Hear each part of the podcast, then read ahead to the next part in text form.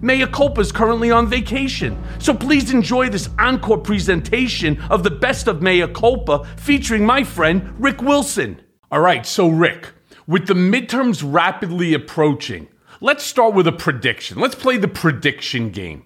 All right. Will it be a red? Do you think that there'll be a red wave on November 8th? Or will Democrats hold the line with abortion mobilizing turnout? You know, what are the polls telling you? And you know one thing I don't believe in the polls. Hence says Right. who, right? There are many different ways, and we'll talk about it, that I think they should be doing it. But what are you hearing with your ear to the ground? Here's my sense of the of the race as it stands today on Thursday, the 20th of October. Um, we are in a situation where all the political fundamentals six months ago were for a gigantic Republican sweep. I mean, top to bottom, we were going to lose everything inflation, gas prices, all that stuff. Since then, Dobbs and, and abortion have reset the playing field somewhat. Uh, there's an argument being made right now that the Democrats might have peaked a little early. I'm not sure that's the case yet. I still think we're going to end up with a Republican House just based on the redistricting uh, structures around the country and and and and some ground level things in the in the in the congressional races. The Senate right now, I mean, I have to tell you, Michael, our modeling on the Senate is everything from a plus four Democratic uh, win to a plus four Republican win, and it it's the noise is so bad and the signal is so weak that you know it's hard to see where that's going to shake out. I do think in Pennsylvania, Fetterman's starting to open it up. Uh, I think in Georgia, it is a crapshoot, and I'm not happy with where that's headed in some of the numbers right now. Um, I think in Arizona, you're going to end up with Kari Lake as governor and uh, Mark Kelly as senator. That's going to be a split decision out there. Um, but uh, uh, look, we're we're in a situation where where the idea that you can take your foot off the gas ever is something because there were a lot of my Democratic friends who back in August and September were kind of patting themselves on the back and saying, "Well, we're good, we're set, it's okay." Dobbs saved us. I don't think Dobbs saved them yet. Now we are going to see record, record. I mean, absolute smash every record book turnout this year, which is where the numbers get a little weird. It used to be that high, high turnout was great for Democrats, but we saw in Virginia in uh, 19, or in, excuse me, in uh, yeah, in 19 that, or I'm sorry, 21. Eh, We saw in Virginia in 21 that record high turnout can also help Republicans. So we may end up with some of this high turnout uh, may end up helping people like Kari Lake, um, and and it may help Herschel Walker. So, Look, so we we have talked about Rick yeah, quite a bit, both on this program, your program, Lincoln Project, as well as just privately. We've Yeah. talked about what we can do, what we have been doing in order to help to drive turnout, whether it's with the Gen XYZs, Yeah. uh, whether it's just any anyone, uh, women as a result of the Dobbs decision, and so on. Nevertheless, you know, there are, we'll call them legitimate polling companies, though again, I hate the entire process. I think the process is stupid when you have a poll of a thousand people and you're going to base the entire future on a thousand people who you already know how they're going to vote, which was the whole says who bullshit in the first place. Which, by the way, I would like to just remind people that I was correct about. But there is a company called 538, and you know Sure. they're a they're a polling company. And they have their forecast out for what's going to happen. And they give Democrats a 71% likelihood of keeping the Senate. However, on the same poll, they have 70% or above that the House gets taken over by the GOP.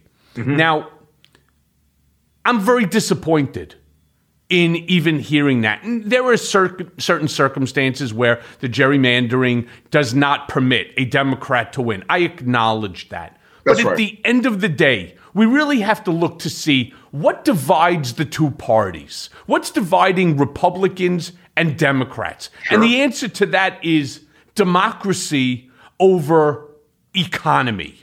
And I'm not fully understanding people's rationale when you end up choosing economy, the price of gasoline, for example, versus your democracy. Do these people not see that the loss of Roe is just the fucking beginning to how far the Republicans are going to take this?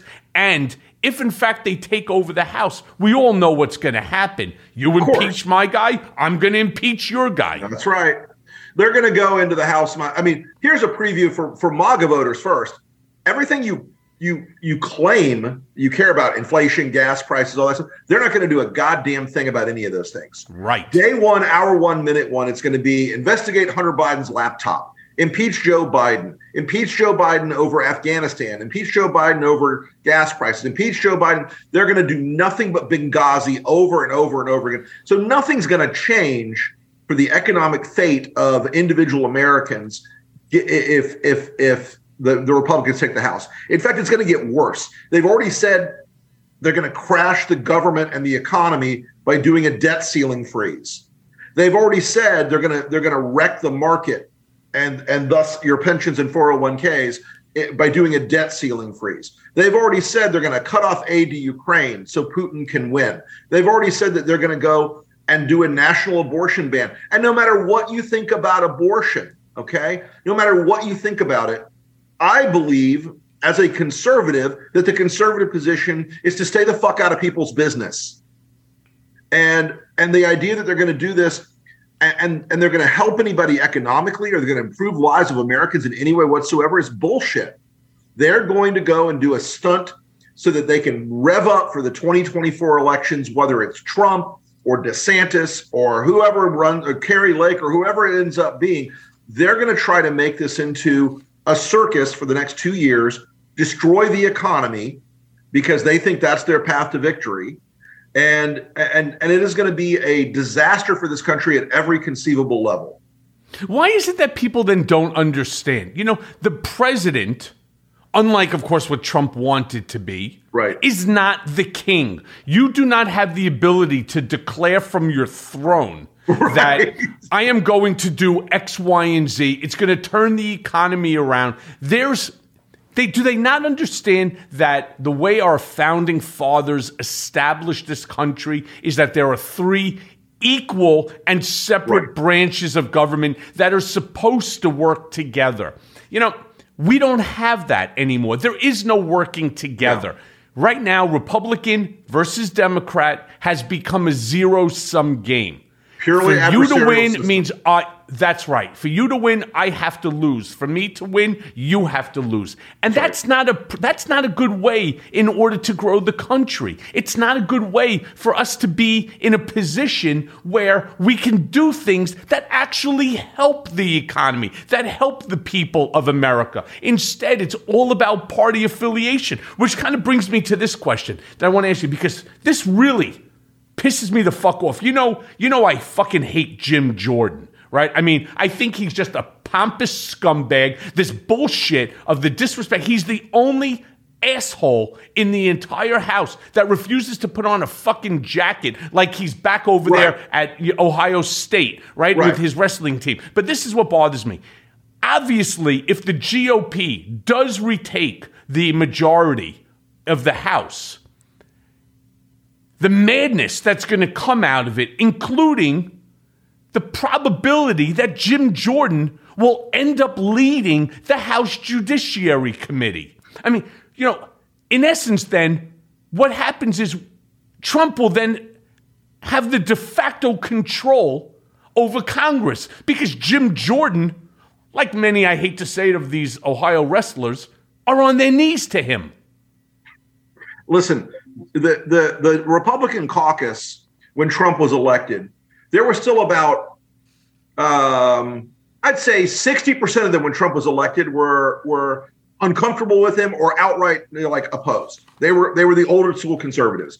By 2018, almost all of them were gone. They'd either lost, been primaried, been redistricted, got out of the business. They didn't want to be there for it. The caucus now is very MAGA when the, when when this year ends, when this election year ends, you're going to have a caucus that's even more crazy that's even more far out there into the into the ether of conspiracy theories and nut job ideas and election denying. You're going to have a caucus that looks a lot more like Marjorie Taylor Greene than Kevin McCarthy. And, and you know, Michael, the thing that I that makes me crazy, I'm sure it makes you crazy too, is we both hear these stories of Kevin McCarthy behind closed doors to, saying to big donors like, "Oh, come on, I need you to help me so I can keep things under control. We can do a tax cut." He has no control. He has lost control completely. There's a really good chance that Jim Jordan says, fuck it, I don't want to be Judiciary Committee chairman. I want to be Speaker and yeah. takes it from him. Or Steve Scalise takes it from him because they've gone fully into the dark. They are fully crazy. And and this this idea that the that the caucus is going to have any grown-ups left is is a is a fantasy. It's going to be the most insane shit people have ever seen. It is going to be the most it's gonna it's gonna be like Fox News isn't crazy enough for them. Tucker Carlson isn't far out enough for them. They're going to be feeding the OAN monster and the Newsmax monster and the, all this other edge case bullshit that's out there now. That the right wing media ecosystem, and and as they get closer and closer to this election and feel more and more confident, you're seeing the daylight you know, from from behind the the shield. You're seeing the reality behind what they what their campaigns are saying, and they are going to go for the full abortion ban, and they are going to go for the crazy, you know, let's cut Social Security, let's cut Medicare, let's cut Medicaid, let's tax everybody at the in the lower middle class to pay for another, you know, trillionaire tax cut.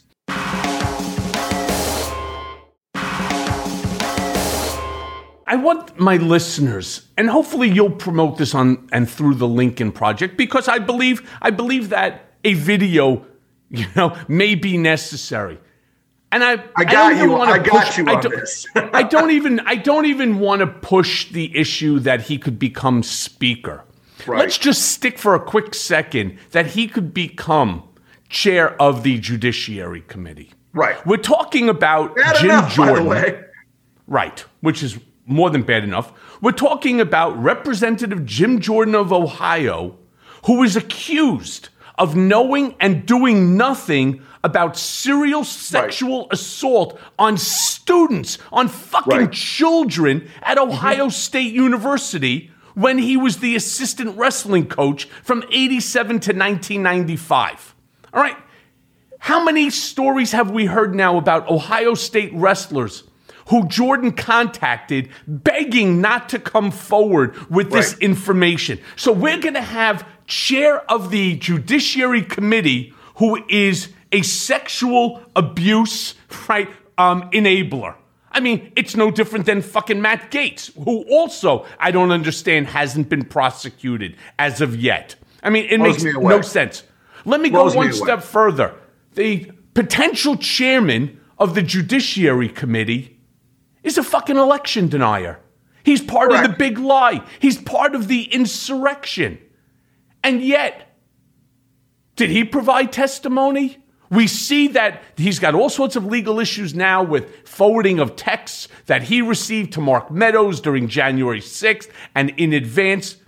But yet, that's okay. We're going to make this guy, and I shouldn't say we, I'm talking about voters, right. are going to allow this guy to become the chair of the judiciary? I mean, how uh-huh. does something like that happen? Let me tell you, the, the, the power of the power of the madness inside the Republican caucus is what drives it now. Michael, you and I both know there's no more ideology there. There's nothing about the Constitution or tax, you know, policy or or strong foreign policy. It's all about how do you feed that monster that that is the Republican base that Trump like set into motion that he activated and still makes, you know, he still activates them a lot. He still makes them, you know, the fact that you've got a, uh, this, well, let me, let me loop back for one second. The fact that the map of the Senate races looks like it does is all Trump and Trump's base. The Republicans could have easily taken control of the Senate this year. I mean, like walked over taking control of the Senate this year if they had David McCormick in Pennsylvania and David Perdue in Georgia, and they and that and that they had not had and and Jane Timken in Ohio, they would have blown out these races. But Trump's desire to have crazy people like Herschel Walker um, you know, who who. who Herschel Walker is like the the ultimate sign of like Trump in the '90s being a star fucker. You know, he loved that. He loved the athletic thing. He loved the the the the, the guy. And so, of course, no matter what's wrong with Herschel Walker, Trump loves him. Therefore, Trump's base loves him. He, no matter how hard that makes the election for them. Yeah. Look, let me go one step even further. You know, the Children's Defense Fund, every year they put out report yep. cards on the various different members of mm-hmm, Congress mm-hmm. and so on. What do you think Jim Jordan got from the C, from the CDF regarding the bills or oh, I, I can't imagine or signing imagine on got anything, bills. anything above an F. Well, he did. He got an F. So very, very yeah. good. And you know, I want to just read something from their website, Children's Defense Fund. During the 117th Congress, Representative Jordan has taken, get a load of this one, four votes, four, that would help the children in his district.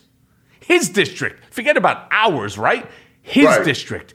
He's introduced a staggering zero bills, co sponsored zero bills to help children in general. He's taken 13 actions that CDF believes to be against the interests of children. All right. Now, in furtherance, the report card includes, and this is based off of information on more than 700 bills introduced during the congressional term. All right. Jordan, I mean, four, four votes that would help children out of 700 plus bills. The guy's a motherfucking pathetic asshole through and through. And yet, somewhere along the line, these people in Ohio, I don't know, maybe they're, I don't know, drinking bad water like from Camp Lejeune or something. You see all those commercials going on there. Maybe something something is going on there that I don't know and I can't certainly understand. The guy has done nothing for your children in Ohio. Right. All right, other than allow sexual abuse years ago and probably would allow. He's an election denier. He's pro the um, abortion, the the um, determination ban, of Dobbs, yep. and the and the national ban. What are these people thinking? It, you know, forget about he, the men, uh, uh, Rick. Forget about the men. How about the women in the state? How about the young generation that doesn't understand what it's going to be like now because they've lived with and they're going to be the ones who have to contend with it. And then the young women. What about these people? You know, Michael, this is this is the the, the dark power of redistricting in America. Is Jim Jordan is in a seat where Jesus could come back, run as a Democrat, and Jim Jordan would still win that seat. And and and and the idea that that there's any ability to for for for decent candidates to win seats in those places is pretty much an illusion. And that that is a really dark and sad development because you know he's got a republican i think it's like plus 17 or something. It's impossible to win in that seat for a democrat. So jim jordan can be as crazy as he wants because the state legislature drew a map that protected the republicans the majority you know republicans control the legislative body and this is why, for Democrats, you know, they often invest tens of millions and hundreds even of millions of dollars into what I call the vanity candidates. Okay. So Beto O'Rourke is probably going to raise like $150 million this year. He's got zero chance of winning. I'm sorry to say, nice guy, cannot win in Texas. Um, but they they ignore state house races and state senate races and they don't do the work at the grassroots because you got to take right. over those legislative bodies before you can do redistricting. And every 10 years, the clock starts running.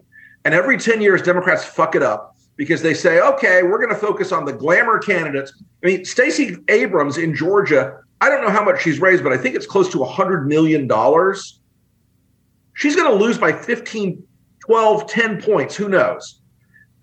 They don't invest in places where they should be investing and they and they end up getting these redistricting results every year and they're like why can't we fix this what's wrong well what's wrong is you don't have control of state legislative bodies republicans control 30 31 state houses and state senates and governor's offices in the country completely So they draw the maps how they're going to draw them. And that gives the Republicans an enormous political advantage in Congress every cycle. And it gives guys like Jim Jordan a free pass. If redistricting was either nonpartisan or if the Democrats had a little more juice in the in the legislature there, Jim Jordan would not have a plus 17 seat. He'd have a plus three seat. And then people will go, okay, it's worth me coming out to vote. I'm gonna I'm gonna stand up against this guy. He's an asshole.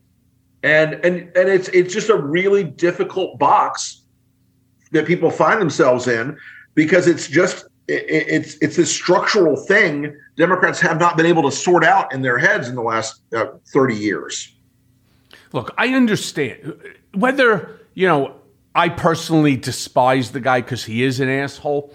He's done nothing for Ohio. So I get it. You're a Republican. Mazel to you. I couldn't be fucking happier. Everyone is entitled, as far as I'm concerned, to vote for whoever they want. But why would you vote for somebody who's done absolutely nothing for you, has not made your life any better? In fact, has voted for four out of 700 bills, plus 700 to do yep. things that help your children. It's time that you stop thinking about the party and start thinking about the country. And look, if Jim it's Jordan so, yeah. was if Jim Jordan's name you know tomorrow became Tom Jordan, right? right? And he and he was not an election denier. He didn't wasn't involved in the scandal that he actually got out there and voted on behalf of children, you know, sure. in the state of Ohio in his district and so on. I would say, okay, listen, He's a qualified Republican candidate, and good for him. He's doing right by his. Whether or not I I, I agree with you know which party he's with, no problem. I get it. He's done hey, listen, stuff there, that's good. There are conservative parts of the country,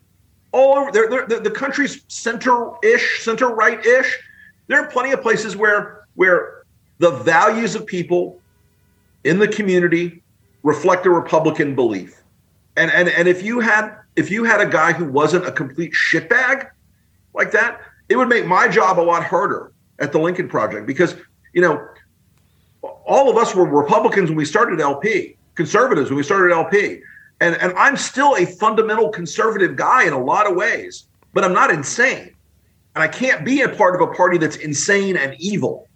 And and Jim Jordan represents insane and evil, not Republican. You're exactly right, Michael. It, if he was a uh, you know a, a guy who who believed in in even if he was like a George W. Bush Republican, you could still go, okay, that's a conservative place. He's a conservative guy. It makes sense he's elected there. But he's in, he he and a lot of these people, these MAGAs, are conspiratorial, crazy, cruel, idiotic, and just driven by this sort of nihilist sense of like blow everything up. Yeah, I'm, I'm, talking like a John Kasich type of Republican, somebody who sure. you know actually did some really good things.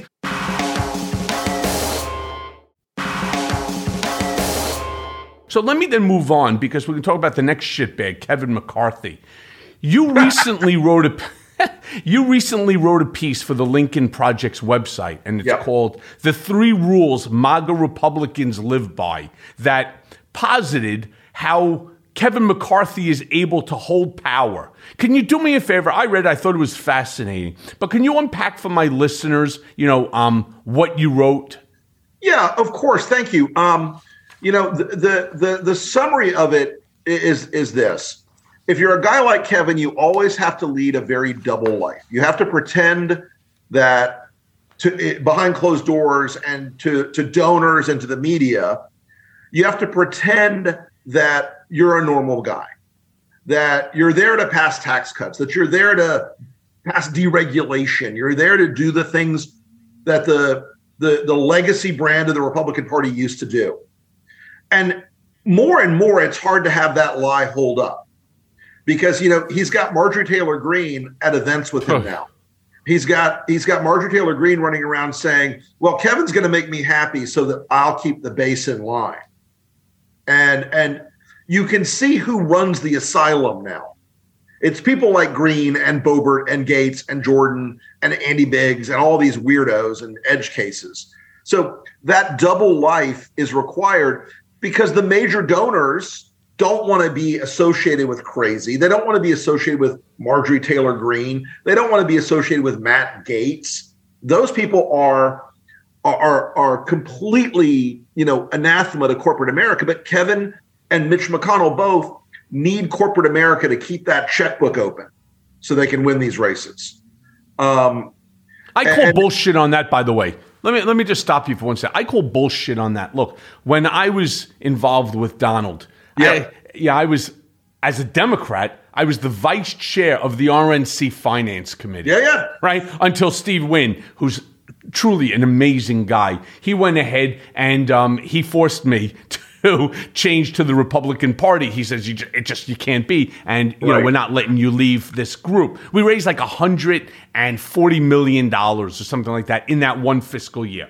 Oh yeah, I call I call bullshit on the fact that they need this money in order to you know win races and so on. They need that well, money because they're all fucking stealing it. All right, me, yes, so Michael, Michael actually, let me rephrase that. You are correct. They want that money. Yes. It's not that they need it, it's that they want it. And and and and the guys in DC who get rich off this system, I mean, there's a lot, there's billions and billions of dollars every year that wash into DC. And there are a lot of these guys who, you know, who, members of Congress who were, you know, when they got in there, they'd never had a job making more than a buck fifty a year, who go out, you know, suddenly very, very wealthy men and women and and and that system rewards their consultants and their and their friends and their lobbyists and them and themselves. And a lot of this is you know why was paul ryan such a suck up? Because paul ryan you know had never made a dime in his life. He wanted to go be on the board at fox when he got out. All these things you know washington is a spectacularly corrupt city.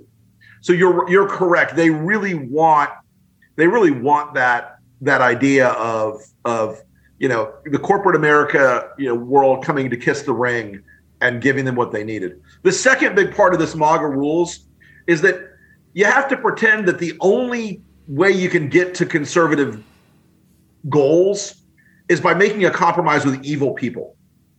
And you have to pretend that there's no other solution. Well, we can never sell America on X or Y, so we're going to have to make a deal with the devil, whether that devil is Trump, whether that devil is is Mitch McConnell, whether that devil is the is is the election deniers, whether that devil is the Proud Boys or the Oath Keepers or Roger fucking Stone or any of those other things, they've they've convinced themselves they have to make a deal with evil to do good, and they're not doing good. But every time you make a deal with evil, you get fucked. I mean, the story of Dr. Faust was always the, the irony of, of, of all deals with the devil is the devil always breaks the deal so Kevin McCarthy's making a deal with the devil with Marjorie Taylor Greene and with Trump, and the devil always breaks the deal.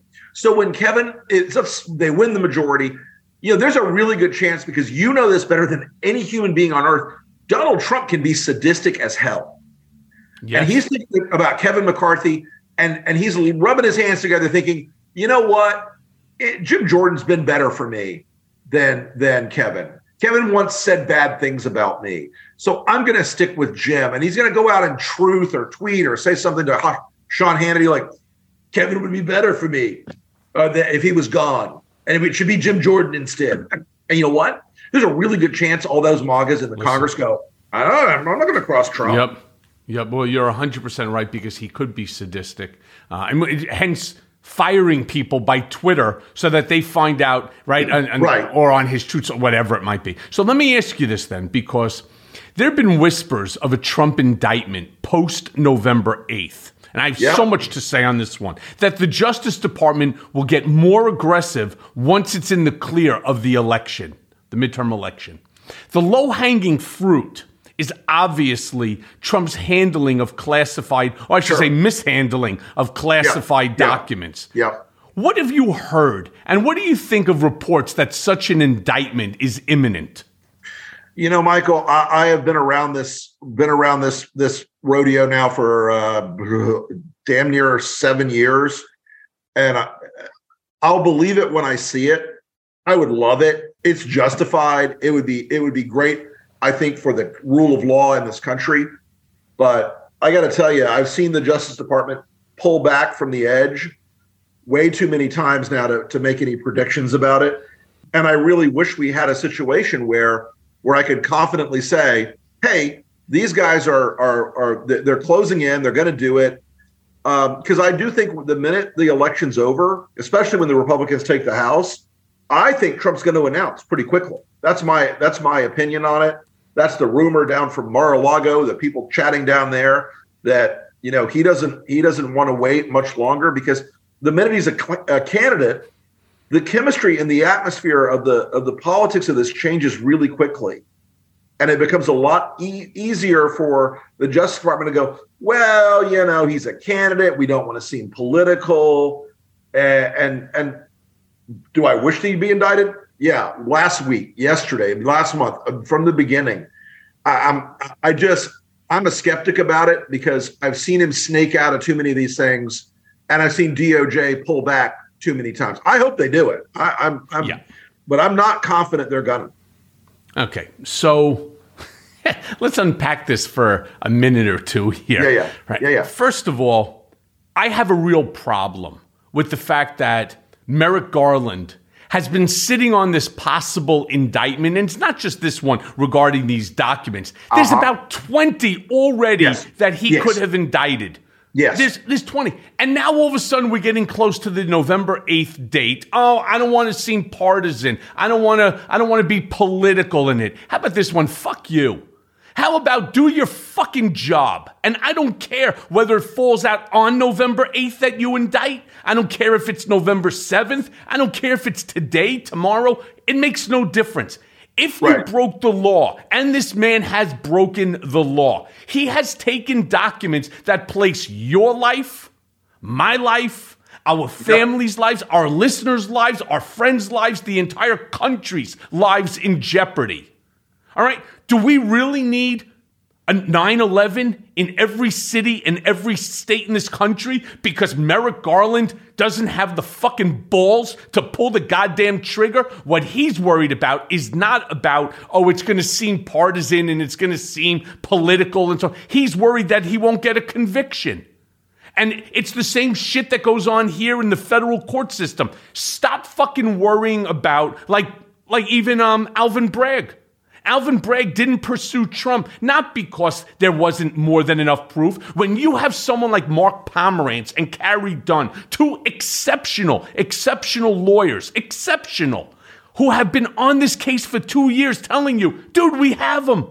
We have them on tax we have them on misrepresentation, bank fraud, wire fraud, money laundering, tax evasion. We have them on all of it. And the guy turns around, washes his hands, and says, "No, you know what? His, you know, his concern, a, his concern, yeah, if, by the way, Rick, is simply that he would end up putting Trump on the stand, and Trump would probably, of course, take the fifth. And at the end of the day, you know what Trump would do? He would turn around and say, "This is all political," and there yep. would be one juror, one that would turn around and hold it up. And that's what they don't want to happen. They don't want I, their I, record I, to be marred. I, I got to tell you, on the list of people who have absolutely destroyed their public credibility, Alvin Bragg is at the top of the fucking pyramid. They, I mean, by every description of that case, it was it was rock solid, and he walked away. And and I I do fear I do fear that the that the that that that the jury pollution that, that any Trump defense lawyer could try to do is enormous. I think there would be plenty of MAGA voters and potential jurors who would lie and say, I'm neutral, ah, and go in and save their hero.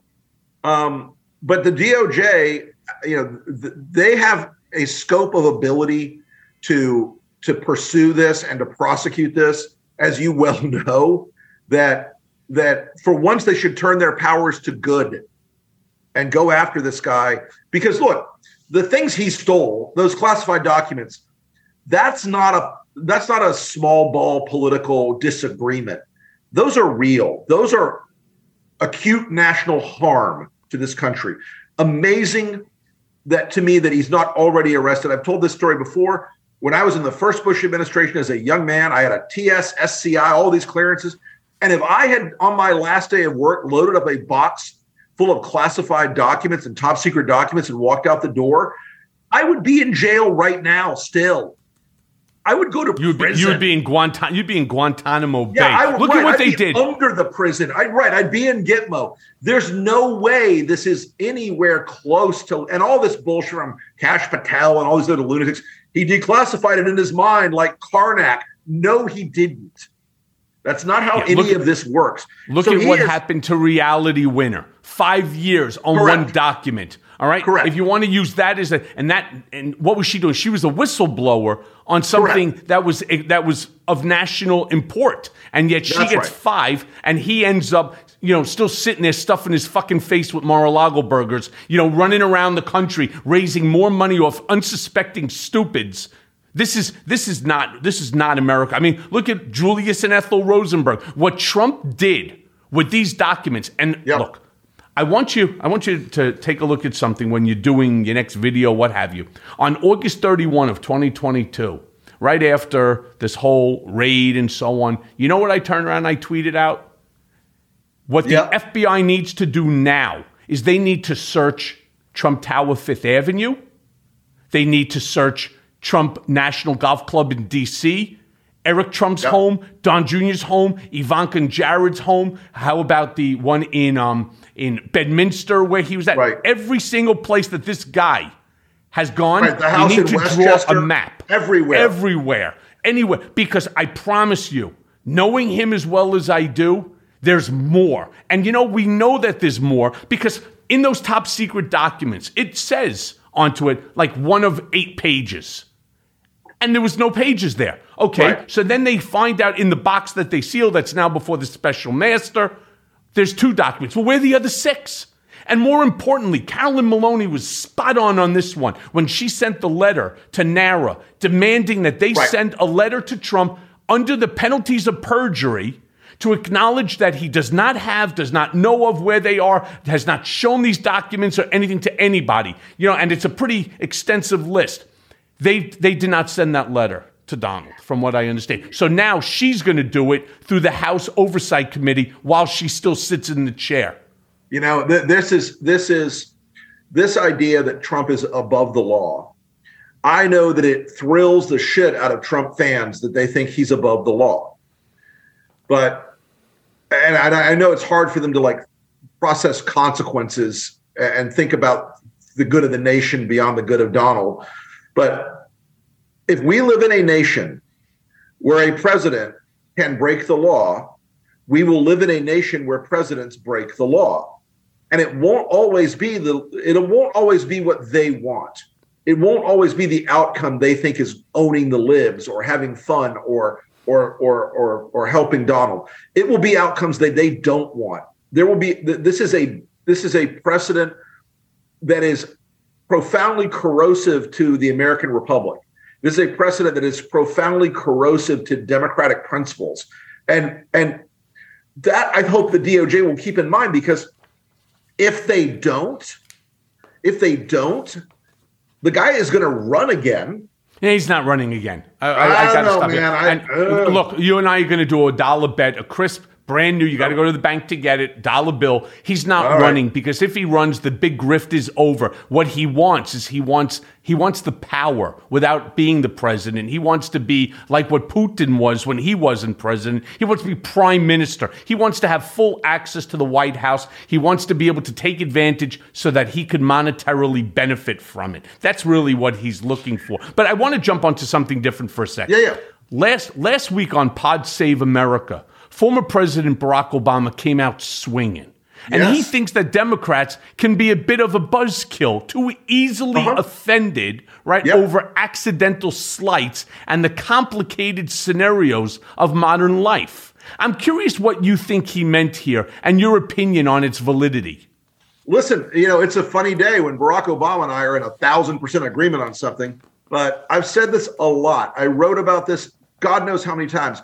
America is not as woke as Democrats think. America is not San Francisco, Los Angeles, New York, Boston.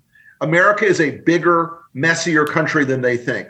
And so when when when when people get you know yelled at or canceled or screamed at because they don't use the right pronoun, or if they say Latin, if they say Hispanic instead of Latinx, or any number of other things, that disconnects the Democratic Party from real working people across this country.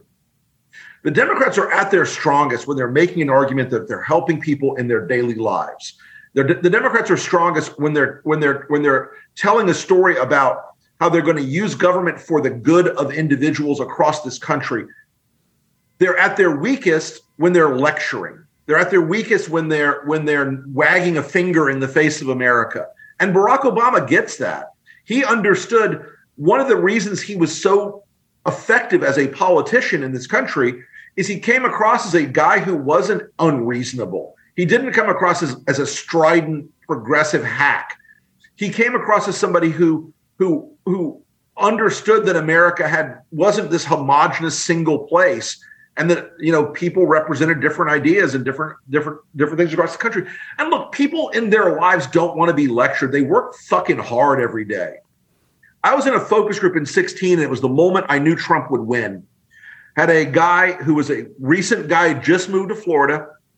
He had moved to Florida from Pennsylvania and he said, "You know, I voted for Obama but I just don't know if I if I say the wrong thing at work, I'm going to lose my job and my pension. If I say the wrong thing, if I say somebody's Latino instead of Hispanic, or if I don't say somebody's gender the right way, or don't use a pronoun, I'm going to lose my job.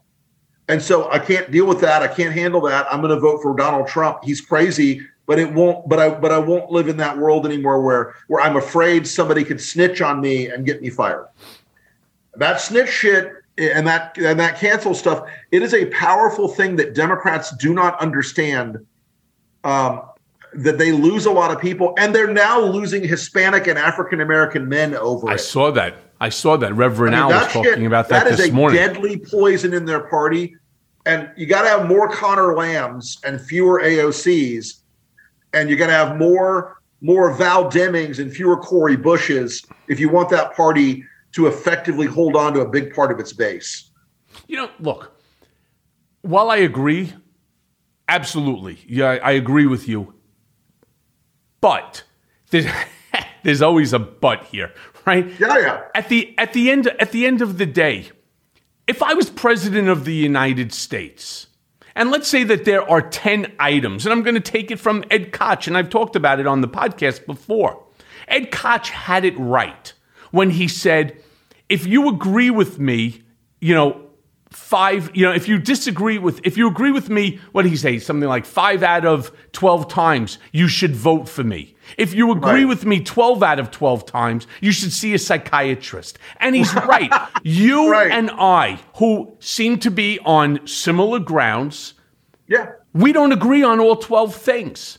As far as I'm concerned, I, don't, I personally don't agree with cancel culture. I don't agree. I don't agree that Trump shouldn't be on Twitter. I don't agree that even Ye, who I think has just lost his mind, I don't think that he should be canceled, you know, either. How about this? If you don't like what they're saying, don't support them. Right. Don't listen to his music. Don't vote for Donald. Don't go to his fucking locations. You know, don't buy his shit ties. Whatever it is. If I have a fundamental problem with you, then I just don't want to support you. And if enough people don't support you, you go away. Instead, we're forcing people to go away, and that's just another talking point for Republicans. In fact, right. it's the it's the weakness of the DNC that allows this shit to happen. Stop focusing on what the Republicans are saying. You know, gas prices, gas prices. Why don't you focus on the things like we have a 2% unemployment? We have the highest growth rate right in this country right now, uh, right. as far as as far as jobs and the highest wages that are being paid, and blah blah blah. Talk about the stuff that makes your life better. And if you think that democracy right is not worth the price of a dollar or two dollars more per gallon of gas. By the way, this is a mistake. If I was Biden, I would have I would have started fracking again. I would have opened that shit up. We have 360 billion barrels of oil in this country, more than Saudi and Iran all combined, and Russia combined. Open up the fucking spigot and let's flood the fucking market with it. Pay off our debt of $38 trillion because that's what it's worth, right? Bring the country back to par. By the time we finish using up these 360 billion barrels, There won't be a use for fossil fuels anymore. Everything will be battery. Who knows? Maybe it'll be hydro. Who the hell knows what people like an Elon Musk may end up coming or another inc- incredible sure. inventor.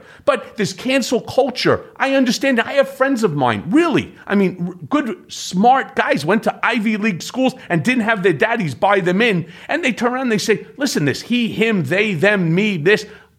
I'll call you whatever you want me to call you. Whatever you want. You want me to call you, you know, m- you know, Mrs. Wilson? I'll call you Mrs. Wilson. I don't care. It doesn't mean anything to me. If that's how you want to be called, fine. Let you be you. Let me be me. But maybe yeah. I don't want to be called he, him, they, them. Maybe I just want to be called Michael. So it, you know, it, it's it's so you know we're my, falling, my, Rick. We're falling into the Republican trap, and we yes. have to stop it. Yes. Again, Democrats are best when they're talking about how they're going to help people economically, how they're going to lift people up, how they give a shit about people and working people in particular. They're at their worst when when they're scolding people. They're at their worst when they're when they're being when they're being offended by everything. Yep. Yep. So, so let me then ask you this because a yeah. CNN panel recently roasted the Republican Party for embracing candidates who, you know, once would have been considered fringe but who are now directly in the party's mainstream. And we brought him up, Herschel Walker, who I think is insane. Amazing football player. I will never take that away from him. But as one far as a politician, dude, what, what, I mean, of one of the best. But as far as for a politician, I mean, it's it's a fucking joke. You know, Michael, and, it's a know, lesson. What, it's a lesson that some people believe that that because they're good at doing one thing, they're good at doing everything. Right. And and and it's also a lesson. I mean, Walker in particular, the guy has mental issues and, and brain trauma issues, and and these people are exploiting this guy in a sick okay, way. So I look, think, let, us let's jump into. So let's jump into him for a second. So Herschel Walker repeatedly threatened to murder his own family and is generally right. seen as a dumpster fire as a candidate. At least that's how I perceive him. Then there are folks like Lauren Boebert, another obviously insane, you know, maggot, right? Um, and she's just Completely another. Insane. She's she's she's another Marjorie Taylor Greene. How do these folks keep winning? And could it truly be possible that half of the electorate has also gone fucking insane? What's your thought? Michael, look again. Redistricting makes insane people electable in in in red districts, and let's be honest, it makes some insane people electable in blue districts as well. Um, but redistricting is the is the the cancer eating the political stability of the country alive. Um, and look, there there is a large culture now on the right, in particular, that is fed by Facebook and Fox and OAN and Newsmax and all these other you know post reality news organizations news, um, and they believe shit that isn't true. They believe it a lot, and and the difficulty with with having that kind of a, a set of beliefs is that once you're in, you're in all the way. Once you're in, you keep diving in further and further and further. It gets worse and worse. And I, and I think that those people live in a world that that they're comfortable with now, and they they love the shit. You know, when Trump says, "I won the election by a lot," they just buy it. They just it's easier to believe that than to think for yourself. Yeah. Well, look, there's more to this story than just that. I mean, you have Always. like oh, yeah. the influence, you know, you have, for example, the influence of someone like Peter Thiel, right, who made billions um, uh, alongside Elon Musk as part of the what they used to call them say, themselves the PayPal mafia, right? And they're having an effect on this election cycle. I have a real problem with all of this because this is dangerous. Sure. How dangerous do you think, like this guy's worldview and money, you know, this dark money into politics? It's you know, I've, it's I've so, Republicans. It's so enraging. It's so enraging that yeah. I actually don't even have an answer for it myself. Well, I'll tell you this. You know, look, we are stuck with um, Citizens United for the time being and it gives anybody the right to view to to, to treat their political speech in, as or their money as a form of political speech. And Thiel has that right. But I mean, for years, I heard Republicans screaming, "Oh my God, George Soros is corrupting yeah, our elections with dark money." Yeah. And blah blah blah. But you know, Michael, it's um, it, it's a it's a it's a big mountain to climb, and and as I always you know use the old phrase, you how do you eat an elephant? You start at the ass and go forward. Um, we got to just keep eating the elephant here because this is this is a a, a discussion and a, and a political fight we're going to face for a long time of how money has reshaped American politics.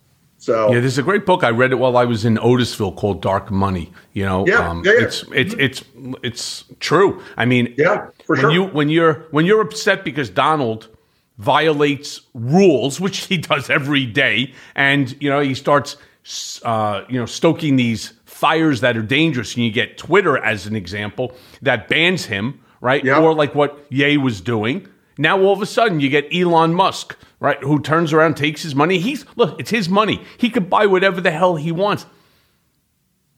But you're buying it so that you could put these people back on because you think that it's a violation of their First Amendment right. You want to talk about somebody who had a violation of their First Amendment right, Elon? How about why don't you come have a conversation with me about what it's like to be thrown into prison, into solitary confinement for 51 days because the President of the United States didn't want you publishing a book, right? So they lure you down there. And I look, I talk about this in my book Revenge. By the way, yeah. I just got a call this morning. Interestingly enough, on my book Revenge, uh-huh. number eight on the New York Times bestseller. Get it. So Get listen, enough. Uh, uh and and what this does, what I hope that this does, is because I wrote it as a roadmap so that people could understand that Americans, both Republican, Democrat, Independent, whatever, will understand what it's like to go through the process and the ultimate goal of this lunatic Donald is to become an autocrat. He wants to be Kim Jong Un. He wants to be Vladimir Putin. And what I do is I lay out the playbook on what he did and what he will do again. By the way, Rick, you're not safe if this guy wins. You know, you're on his enemies list.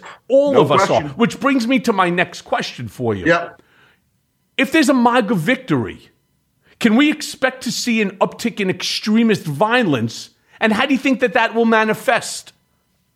Look, there's a big um, there's a big dark tendency now inside the the right. They showed us on January 6th what they'll do. They showed us they'll they'll they'll come hard against every institution in the country that they disagree with. And you know, I've spent a long time now on that list, and and and I have I have security. I have to. I have people show up at my house. I've had people chase me around in their cars. I've had people confront me in public. Uh, you know, uh, I've had people go after my kids. I don't tolerate it. I don't put up with it. Um, but it's going to spread and it's going to get worse. And if you end up in a country where the rule of law has fallen apart and and people who do evil on behalf of the president get pardons, well, then you don't have a country with a rule of law anymore. So I, I am. Uh, it, it, I don't just fight this guy for for for you know my own purposes, but I certainly recognize that that if there's a big MAGA victory and if he's back in 24 by whatever circumstance, not a good world. So it's a dangerous place. So you know, we spoke about we spoke about Matt Gaetz before for a moment. You know, obviously, I have a real issue with him for what he did, despite the fact that Sean Hannity got him to apologize. And one of the, I think I've even Yeah. posted the apology. Can you please explain to me how the hell did Matt Gaetz wiggle out of the noose? Or, or is he not fully out of the woods yet? I I think that leak came from Matt Gaetz' legal team. I don't know that he's fully out of the noose. I I think their team leaked that, or they were trying to to set that up. I don't think he's fully out of the noose yet. That case is still ongoing, and uh, we'll see how that breaks. I, I Can you do me a favor? I will say because this. you know this. You know this better than most. Where are they at this? It's over two years since this guy Rosenberg. Once again, this um, this is one of those things in politics now where the judicial branch and and the prosecutorial folks in this in, in, various state and federal agencies they need to stop being afraid of political consequences. what's the And, I, political and I, consequence? you I've known Matt check? Gaetz. I've known Matt Gaetz since he was like 25 years old, or maybe earlier when he was in the state house. This guy will keep doing what he's been doing because he thinks he's going to get away with it. Um, it, it will not stop. I, I get it. I get it. But here, as a prosecutor on that case, you got the check, you have the emails, You have Yeah. the witness. Now they're saying, oh, the witness may not be credible.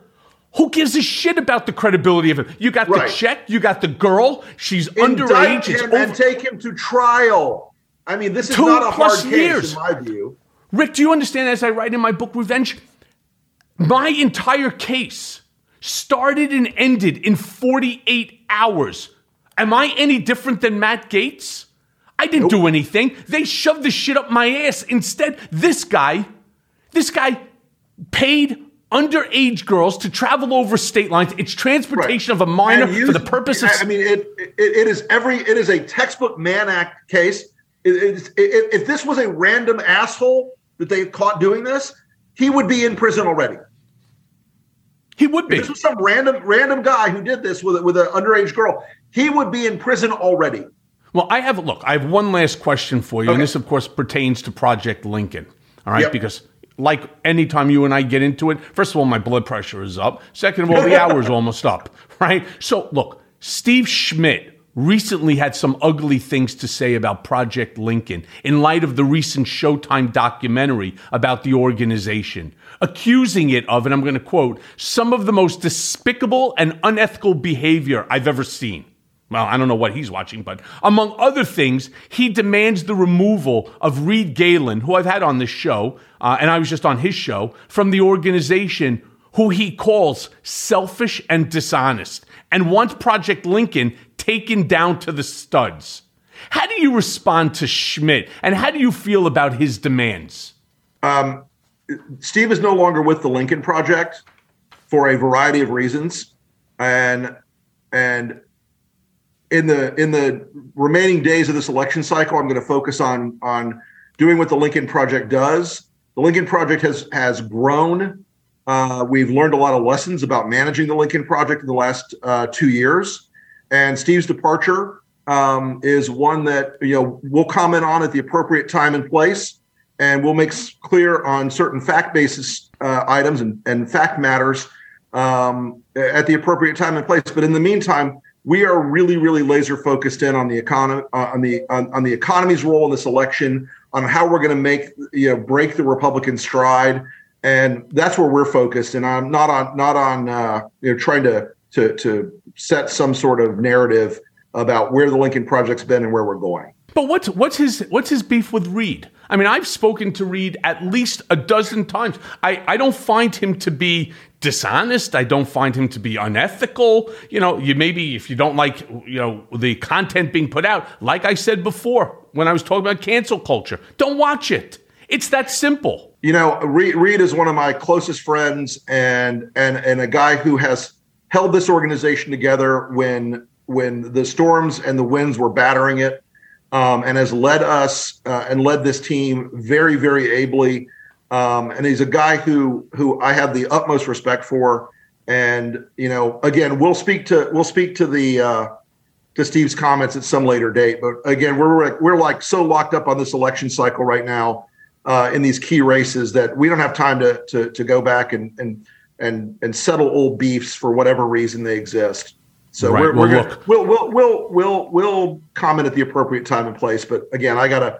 I got 30 ads to make in the next 20 days, so it's uh it's a little bit. I And got, do me a favor, please. stuff. Stay and stay in touch because, like you, we have a pretty decent sized platform. The the Culpa Absolutely. movement is growing. I mean, we're like top thirty now podcast news out there. Love I'm it. so thankful to all of my listeners for joining this movement with me, with you, uh, Lincoln Project, with Midas uh, Touch, with you know so many of the groups. My goal here, like yours, is I want to open up people's eyes to understand that this isn't about whether you have a Republican or a Democrat as governor, as senator, as you know, as a member of Congress or whatnot, or even the presidency. It's about the country. It's about having a person who wants to benefit not himself and his brand, which is what Trump ran on, but rather to benefit the country because we're losing our democracy. And too many of these people are too blinded by the bullshit rhetoric, the hatred, the divisiveness that's going on to focus upon what's really important. And that's leaving a democracy for our children. I don't understand how that could even be in Right. It's like, right why now. is this even a question? Yes. Why? Well, I, I got to tell you, Michael, it is it, it, we, this country. We're at a really deep inflection point right now in the country, and we're going to make a decision as a as a as a country and a culture where this where we're going to go. And you know, it's incumbent upon all folks like us who we may not agree on everything politically, but we agree that a, a that, that this republic can't stand if it's not a representative democracy, and it can't survive if it's an autocracy. And I, that's the core of the fight for me, at least at this point. And uh, you know, I think we're just going to have to keep pushing forward from there. As it is for me, and I thank you as always, Rick. Be well, my friend. Thanks, Michael. Mea Culpa is brought to you by Audio Up, MeidasTouch, and LSJ Media. Written by Jimmy Jellinek and Paula Killen. Our editor and managing producer is Lisa Orkin. Our executive producers are Jared Gutstadt, Jimmy Jellinek, and myself, Michael Cohen, along with Phil Alberstadt. It may be a new day politically, but nowadays the landscape is more confusing than ever. Donald Trump may have lost the battle for the presidency, but in many ways, Trumpism is still winning the war on the state and local level. Mea Culpa is here to help guide you through the wilderness and keep you informed. And let's face it, we all want Trump, Rudy, and the rest of these seditious traitors to see justice. And folks, I promise you, it's coming. So stay tuned as I guide you through the twists and turns of the criminal process that will ultimately see them behind bars. Mea culpa. Nothing but the truth.